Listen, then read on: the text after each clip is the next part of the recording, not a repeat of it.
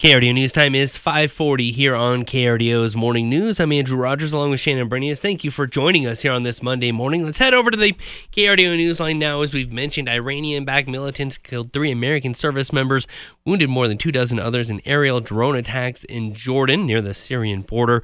Now President Joe Biden saying that there will be retaliation. We're joined by ABC News White House correspondent Karen Travers. And Karen, what will it look like and what else are we hearing out of the White House this morning? Yeah, so the president in a statement yesterday said, "We will hold all those responsible to account at a time and in a manner of our choosing." The president yesterday was in South Carolina, and at a public event, he said, "We lost 3 brave souls in an attack on one of our bases," and he called for a moment of silence for those fallen soldiers. After the moment of silence, he said, "We shall respond." Now, no surprise, he is not detailing publicly what that is going to look like, but that will be the big question today at the White House briefing when we see National Security Spokesman John Kirby. And the Defense Secretary Lloyd Austin is actually also having a public event today, and we'll see what types of questions, if any, he may take this morning. But without a doubt, this is a major escalation in the situation in the Middle East, with the first time that American troops were killed by enemy fire since October 7th, since the start of the Israel-Hamas war. And the president has obviously responded to some of these Iranian-backed militant proxy attacks, but for now, they have been largely limited, striking at storage facilities. And this is something different, with Americans being killed in this attack.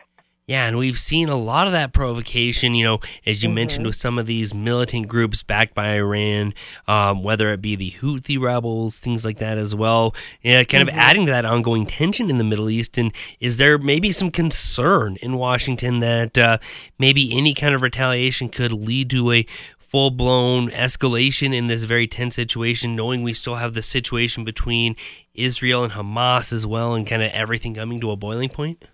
Absolutely. And you've got those very serious and sensitive negotiations going on about securing a longer-term pause in the fighting between Israel and Hamas in order to secure the release of the remaining hostages and get more aid into Gaza, much-needed aid. That's happening right now. You had top officials in the region recently trying to secure that longer-term pause. And I think there will be questions then about, can you have that happening? And is that impacted by any U.S. stepped-up retaliation in response to this attack now in Jordan? The administration obviously is hearing it from members of Congress, Republicans especially, who are saying that there needs to be a much more forceful response to Iran, to these Iranian-backed groups for what happened over the weekend.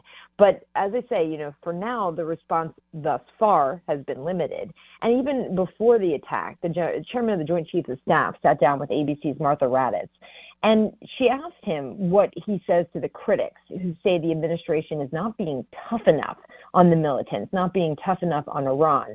And General C.Q. Brown said he would say, "Do they want a broader conflict? Do you want the U.S. in a full-scale war?" And that the U.S. doesn't want to, under this administration, go down a path of what he called greater escalation that drives to a much broader conflict in the region. Right, because some might say that this all stems from Israel getting closer to normalizing relations with Saudi Arabia, which Iran and its proxies want to disrupt. And that if that was ever achievable, any disruption of a kind, if a retaliation does disrupt it, might be just the opposite. It might accomplish less of that goal.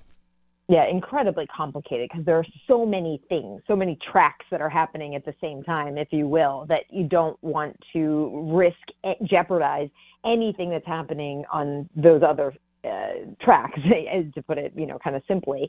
And of course, the White House will say that still the big priority for the administration is securing the release of hostages, is minimizing casualties in Gaza, and trying to make sure that any diplomatic negotiations are going in the right direction on that front and not doing anything that would jeopardize that.